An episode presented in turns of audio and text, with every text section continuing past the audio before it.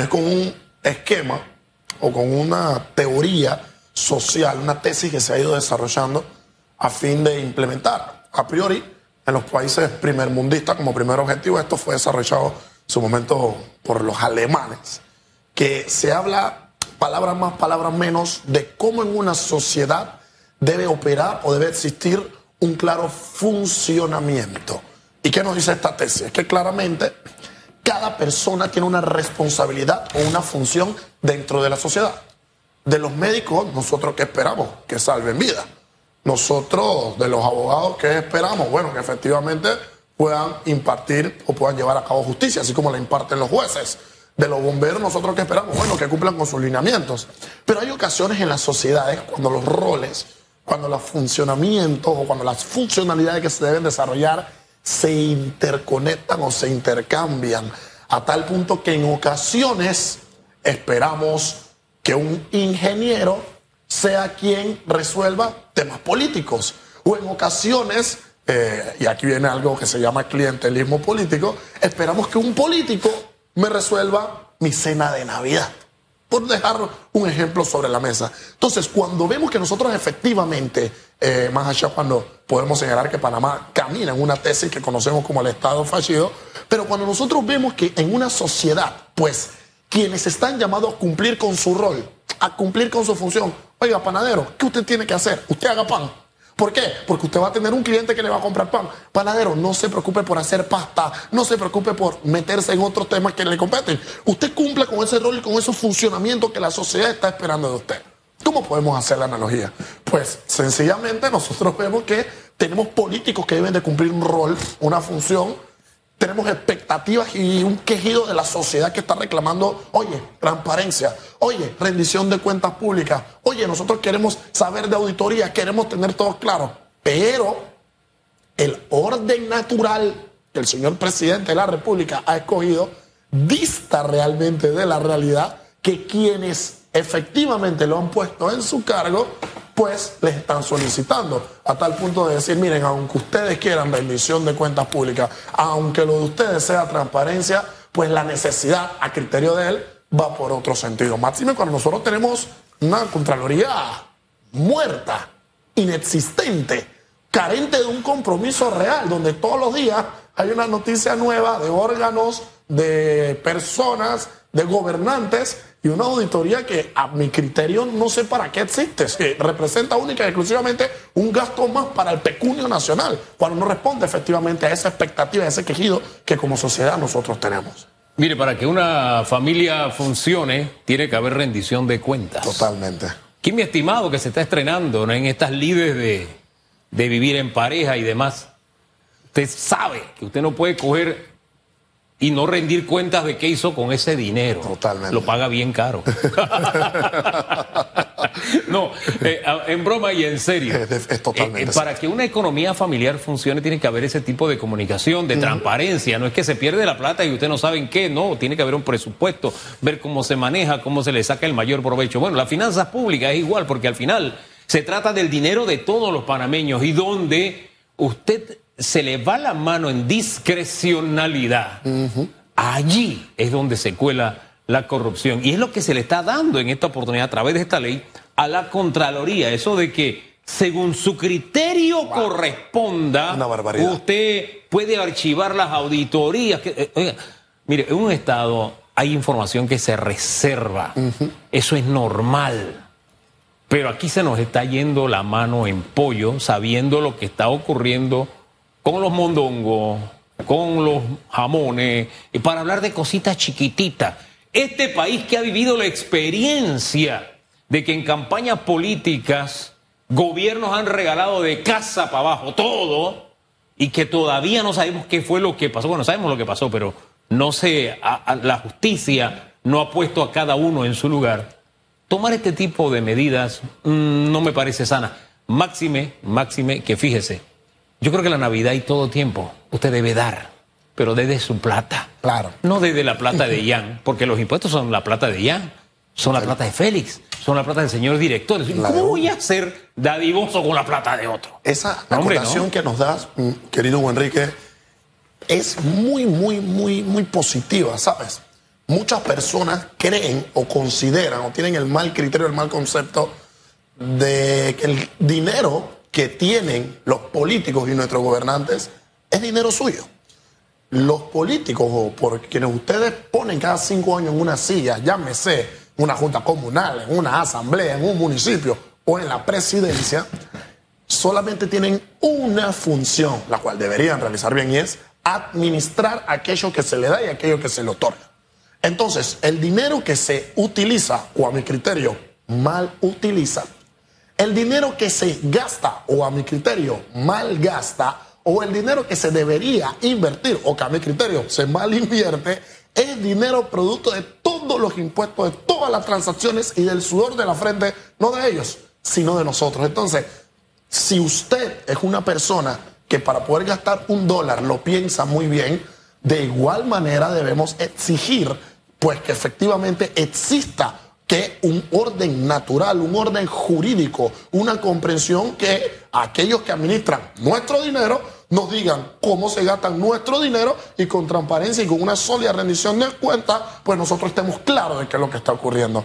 Pero, ¿qué, ¿cuál es la realidad detrás? O como dice mi cantante favorito Luis Miguel, ¿qué es lo que se está cocinando por debajo de la mesa?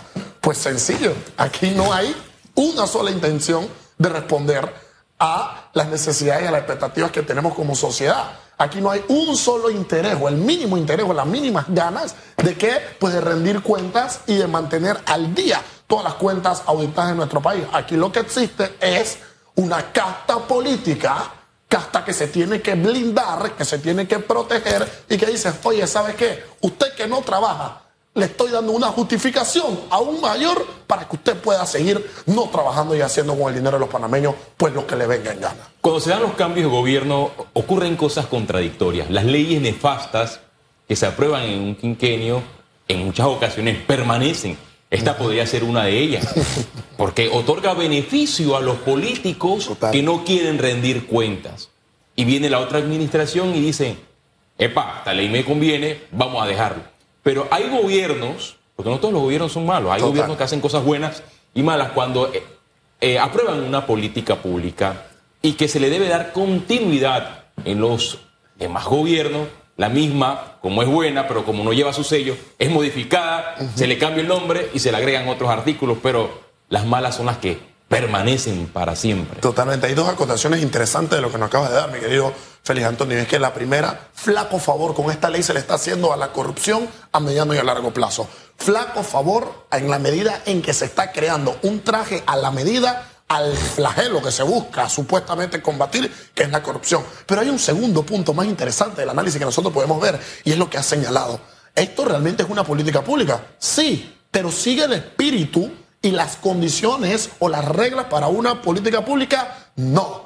Porque ¿qué es una política pública? Aquí siempre damos la docencia y lo compartimos. La política pública no es más que la ley que nace producto del resultado al identificar un problema nacional. Entonces, lo que nos están diciendo es que un problema que existe, ¿cuál es? Bueno, un problema que no existe es que en nuestro país pues no hay corrupción, no hay mal gasto de dinero, no hay despilfarro, a tal punto que hay que crear una normativa para blindar a un contralor, pues que efectivamente él pueda archivar a su antojo, a su querer, a su imagen y semejanza, toda la auditoría que les plazca. Entonces, ¿qué estamos viendo? Que estamos siendo gobernados por personas que carecen pues, de una identificación real, de una política pública, de los problemas que tenemos como sociedad y que no se responde eso a qué? A la expectativa que como país nosotros tenemos. ¿Todo esto en qué se traduce? Que el dinero que se necesita para inversión pública Hombre, para cosas tan básicas y elementales como que le tapen esos huecos de la carretera, de la calle, que le arreglen la acera, la vereda, la vereda calle, que, le llegue el que esos recursos no existan. Así de sencillo, porque se usan con otro propósito, para el clientelismo y no se puede investigar, para la politiquería no se puede investigar. Aquí prácticamente mm, vamos a quedar así, no se puede investigar ni tocar absolutamente nada, porque todo queda según el criterio de no solamente de Contralor. Y fíjense lo que decía el señor Noriega, don Rodrigo. Desde el señor Kuzniecki, él siente que aquí no hay Contralor. Y eso es grave. Eso es sumamente grave. Totalmente. Yo lo secundo. Yo lo secundo y un colega a quien aprecio y admiro mucho, como lo es el doctor Ernesto Cedeño, parece, o sea, caracterizado por parecer un loco, ¿no? Por querer denunciar todo, por querer tener o ponerle el ojo a la Contraloría para que trabaje. Hoy, pero dicho sea de paso, va a presentar una demanda de inconstitucionalidad. no en la tengo, Corte. la, no tengo la mínima En duda. contra de esta ley. Pero entonces, ¿qué, qué, cuál es el espíritu que se le da a Cedeño? Ah, no, hombre, él está tratando de patinar sobre un río revuelto que nunca va a tener, o está lloviendo sobre mojado. Mal, mal, mal es esto, porque mal o flaco favor le estamos haciendo la corrupción cuando quienes están llamados o tratamos de dar un paso para beneficiar a la propia ciudadanía, pues nos encontramos con un montón de barreras. Máxime ahora con una ley que justifica y fundamenta el contralor de poder hacer lo que le venga en gana. Hombre, y fíjese barbaridad. que cuando precisamente el señor Cedeño y otros que también actúan en esa En esa dirección, línea, los hemos visto como un Quijote. Así es. Me acuerdo del, de- del eh, el finado Raúl Leis, por ejemplo, que era también un hombre que iba Sí, en esa atinado, dirección. totalmente. Y sin ningún tipo de interés cuando decía, bueno, aquí está mi oferta. Yo quiero entonces estar en el panorama político para tomar decisiones como las que estoy haciendo sin estar en él. La gente no le presta atención, no les da el apoyo. Y vota y apoya a aquellos que forman parte de lo que ellos mismos están criticando y diciendo. "Eh, son corruptos, que sea. Pero eso es lo que apoyan. Así es. Entonces, Eh, Es una secuela total, ¿eh? porque tenemos una politiquería, unos gobernantes que se basan en corrupción, clientelismo, politiquería, y le quitan o le privan a la ciudadanía de una educación. Entonces, como esa ciudadanía no se educa, ¿qué cree que es la realidad? Lo que le dan. Entonces, me limito a recibir lo de hoy y me privo de lo que puedo tener mañana. porque ese que está ahí de diputado, de representante, de alcalde. alcalde. Oiga, qué lindas quedaron las, la- la- las luces en Colón a propósito. Oiga, no había tenido la oportunidad. Yo hace como una semana o más le dije, oiga, la Navidad como que va a llegar tarde a Colón porque posponían y posponían el alumbrado. Y al final llegó. cuando lo vi, está lindo. Parece una nota alcalde. Sí, Eh, y hay que, y hay que, las cosas de verdad hay que decirlas cuando están, están bien. Cuando son bien hechas. Yo sentí, si la eh, sana envidia existe, yo como ciudadano de esta ciudad, donde la municipalidad es como ya todos sabemos, Se le envidia a Colón un yo poquito, sentí, yo sentí en eso, en eso, Total. sana envidia, si es que la sana envidia existe. Pero me perdí en lo que le iba porque le iba, le iba diciendo. Ah, Y vuelvo después de la digresión. Esos que están allí gobernando, esos que están allí y emiten este tipo de leyes, esos que están allí como alcalde, como lo que usted quiera, no nos cayeron de Marte. Total. Los puso usted. Y tiene la oportunidad de volverlo a poner o de poner a otro. Esto es sencillito, esto no es complicado. Así con, con bolitas y palitos, con peritas y manzanas. Eso es así de sencillo, señor presidente. Y eh, sin duda alguna, el punto a concluir es con el que iniciamos. ¿Quiénes no deben gobernar? Bueno, las personas con las aptitudes y aptitudes y con las capacidades para cumplir ese rol en la sociedad, para servirnos a nosotros y que nos sirvan a su círculo, a su casta, a su bancada y a sus amiguitos. Necesitamos personas que efectivamente respondan a los intereses nacionales, pensando en un plan estatal donde efectivamente como estadistas se puedan crear políticas públicas que resuelvan o respondan a las necesidades que tenemos como ciudadanía panameña. Los ciudadanos deben, en este periodo electoral que se avecina, tomar ese brochure, meterlo en un sobre, guardarlo para ver si en efecto y ponerle flechita, cruz. Estos políticos cumplen estas promesas. Una de las quejas en el circuito donde, donde nací es que hay personas que están molestas porque una figura política, un diputado, prometió la cinta costera de Puerto Armuelles. Las personas todavía siguen esperando esa cinta. Allá fue costera. el alcalde también, los gastos de representación se los disparó, se, los lo duplicó. disparó, sí, y el salario promedio en Puerto Armuelles oscila en 200 dólares, 150 dólares para las personas que trabajan eh, quincenal y algunas mensual, este, este rango de salario. Y ahí está la disparidad. Yo creo que si usted es un alcalde que saca a una población de esa circunstancia, usted se merece un mejor salario, ¿cómo no? Gasto de representación, el gasto de lo que sea, pero se está viendo el resultado de su trabajo.